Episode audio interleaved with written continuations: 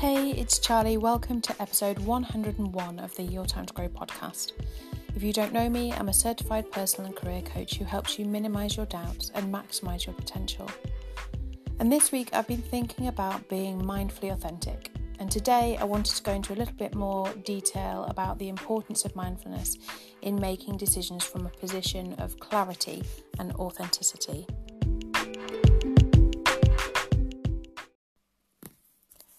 Want to start with a quote by Carl Jung, who said, The privilege of a lifetime is to become who you truly are.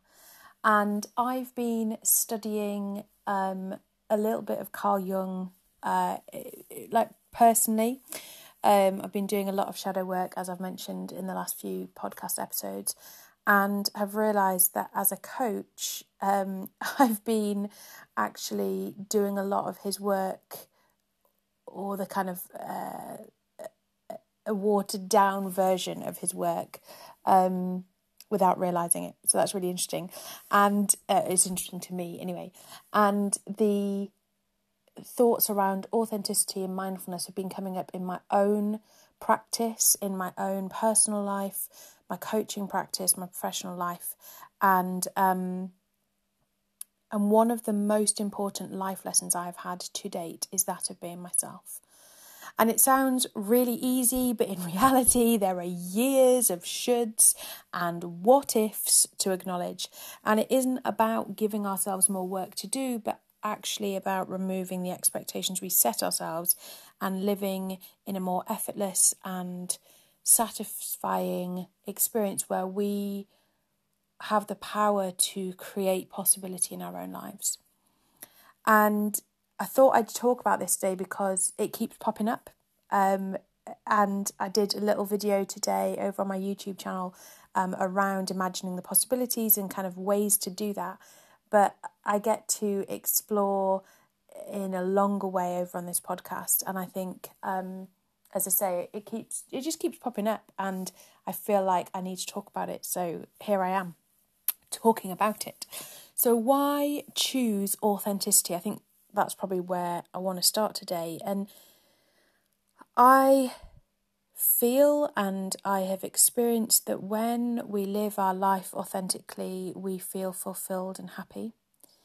Um, and there's an element of requiring ourselves to give ourselves permission.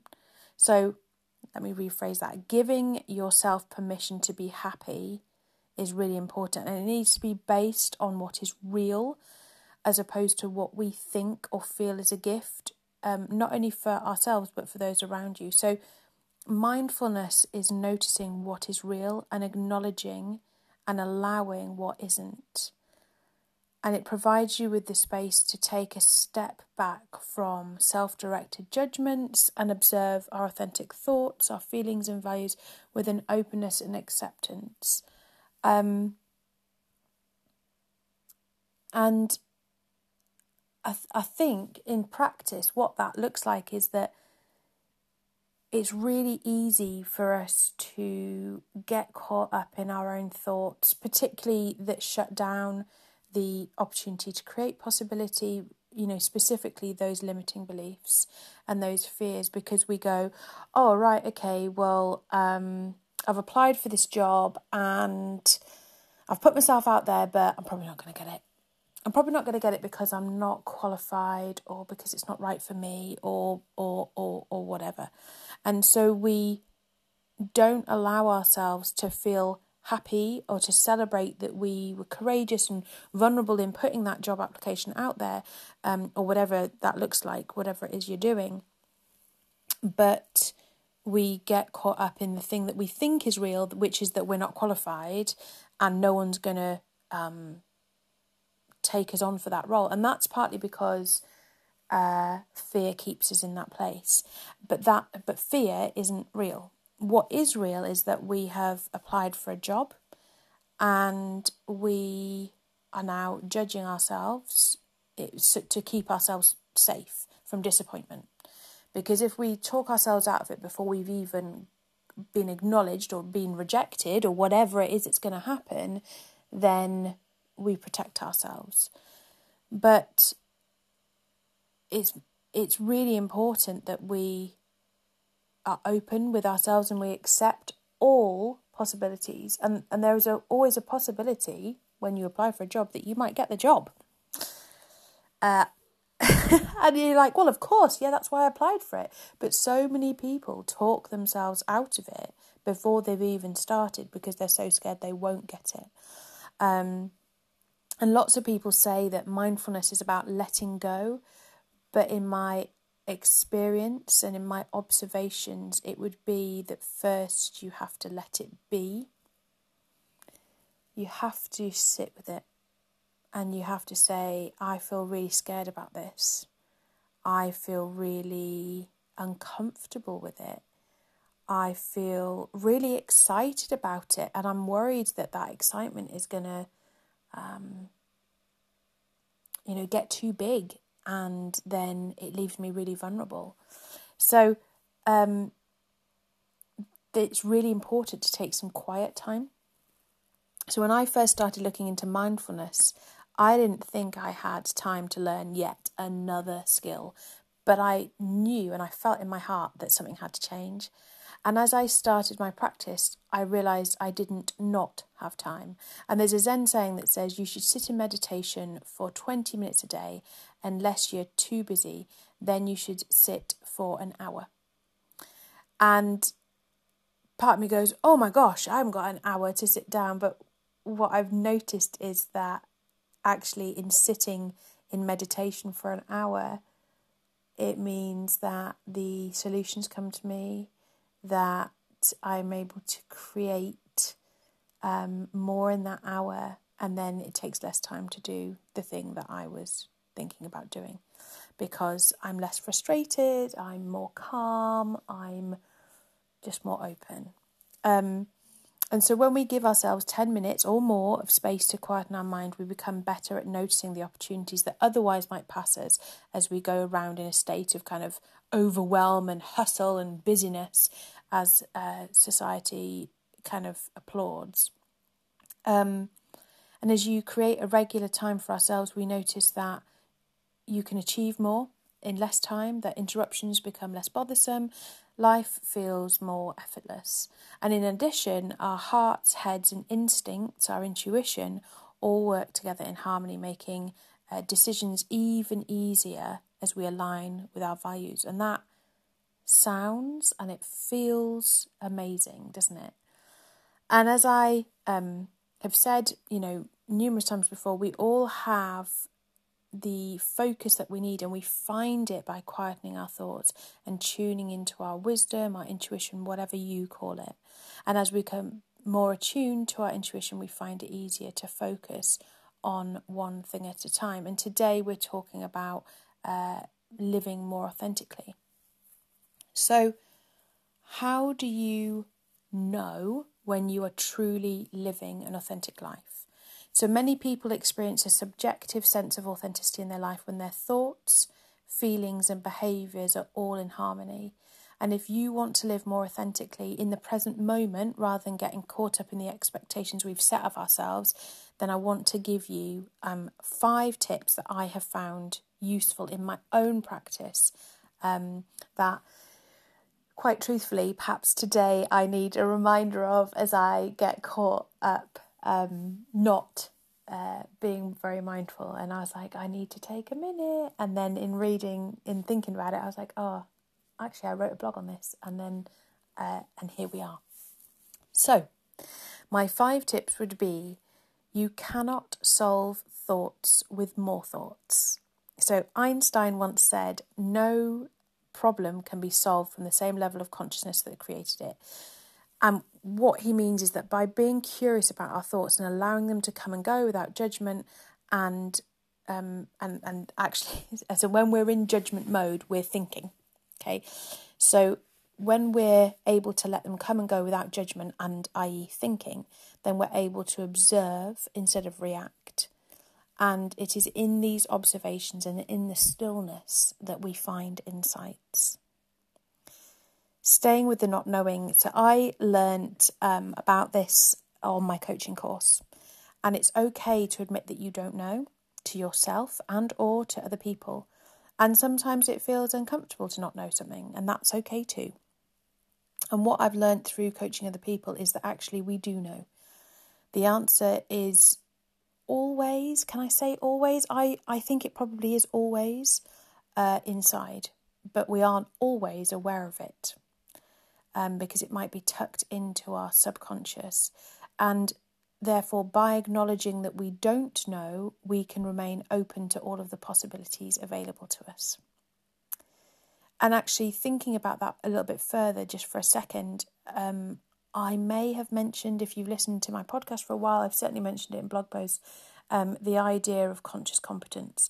So I always use the example of learning how to drive. So when we are, you know, eight, nine years old, we know that we can't drive, we know that we don't know how to drive, we don't even think about it because we have somebody else to drive us around. That is unconscious incompetence. We don't think about it. We don't, you know, we don't know if we'd be any good. We just don't even think about it. Um, and then we reach an age where we want to learn to drive and we realise that it's tricky and it might be more difficult than we thought it was going to be and that is conscious incompetence. So we realize how bad we are at it, okay? And then we practice and we get better at it, and that is conscious competence. And then maybe we do our test and we've been driving for 10, 15 years and we don't even think about it. You know, I drive to the shops now and I don't, I get to the shops and I'm like, oh, here I am, and I don't think about my drive because I am unconsciously competent at it. And it's not until something happens, like it's a snow day, and I still need to go to the shop, and then I'm like, right, okay, how do I drive in the snow? What do I need to think about? Let's consider braking distance, and I move backwards into uh, a little bit of conscious incompetence because in the UK we don't have that much snow, and when we do, it's pretty rubbish snow, but it's slippery and icy. And actually, as an aside, I tend not to drive in it. Um, but if I have to, then I go into kind of, okay, oh my gosh, what do I do if I skid? What do I do if this happens? And I have to remind myself that I've driven in the snow before, that it will be fine, or alternatively, I don't have to make the journey. And so I end up in conscious competence. So I'm like, I'm okay at this as long as I remember these things, I will be fine. And um, yeah, I just kind of went off at a tangent, but I think that that's part of staying in the not knowing. Sometimes it's um, we are, we remain unconsciously incompetent. We haven't even considered a possibility, but that is still a possibility. Um, yeah. Anyway, my third point was going to be listening to your wisdom. So we all have it wisdom, intuition, gut feeling. I call it intuition. Um, but we don't always hear it amongst all the other noise around us.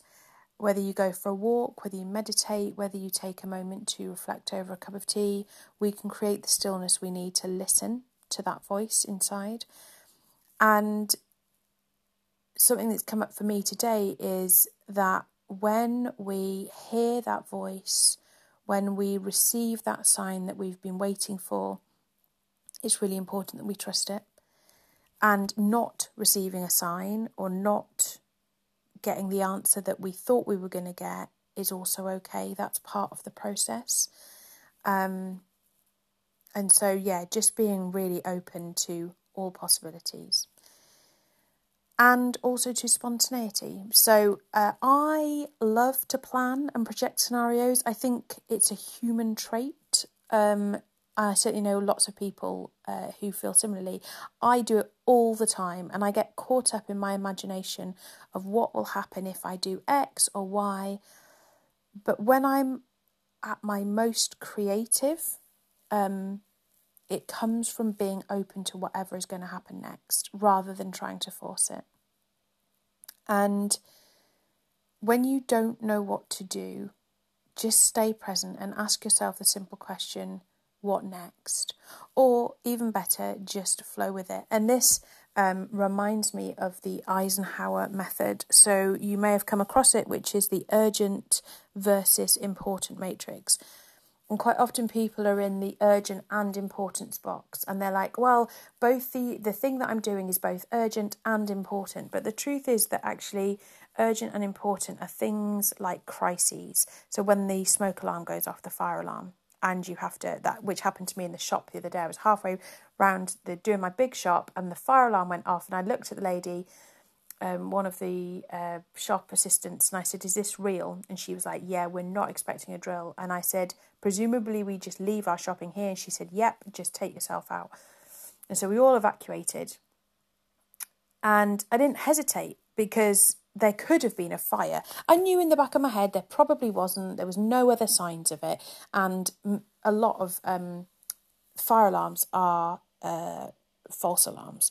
But there always could be a possibility of it, right? So I left my shopping where it was. We went and stood outside for probably about 10, 15 minutes. And then they, uh, they said, actually, we've located the fault. We know what it is. It's all safe to go back in.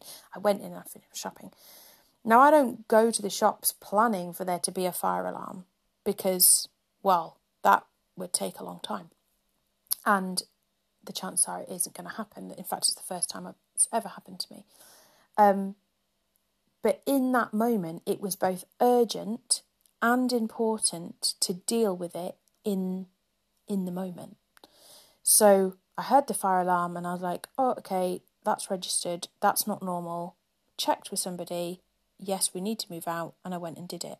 But I don't worry about being in that urgent and important box most of the time. Um, so that's a somewhat uh, negative example. I'm not sure negative is the right word, but there's a lot more fun things that we can do. And when we are in flow, we are in the important but not urgent box. It isn't urgent for us to be creative, but it is important. And um and it's fun and it requires us to stay present. You know, if you're colouring or writing a poem or whatever, you know, being in that present moment and thinking about the words or the colours that you want to use um, and really focusing on that one thing helps you achieve it. And the final thing I want to drive home today is that you are enough. And when we get caught up in the shoulds and we're thinking and we're feeling that we're not enough, it is us who creates those thoughts.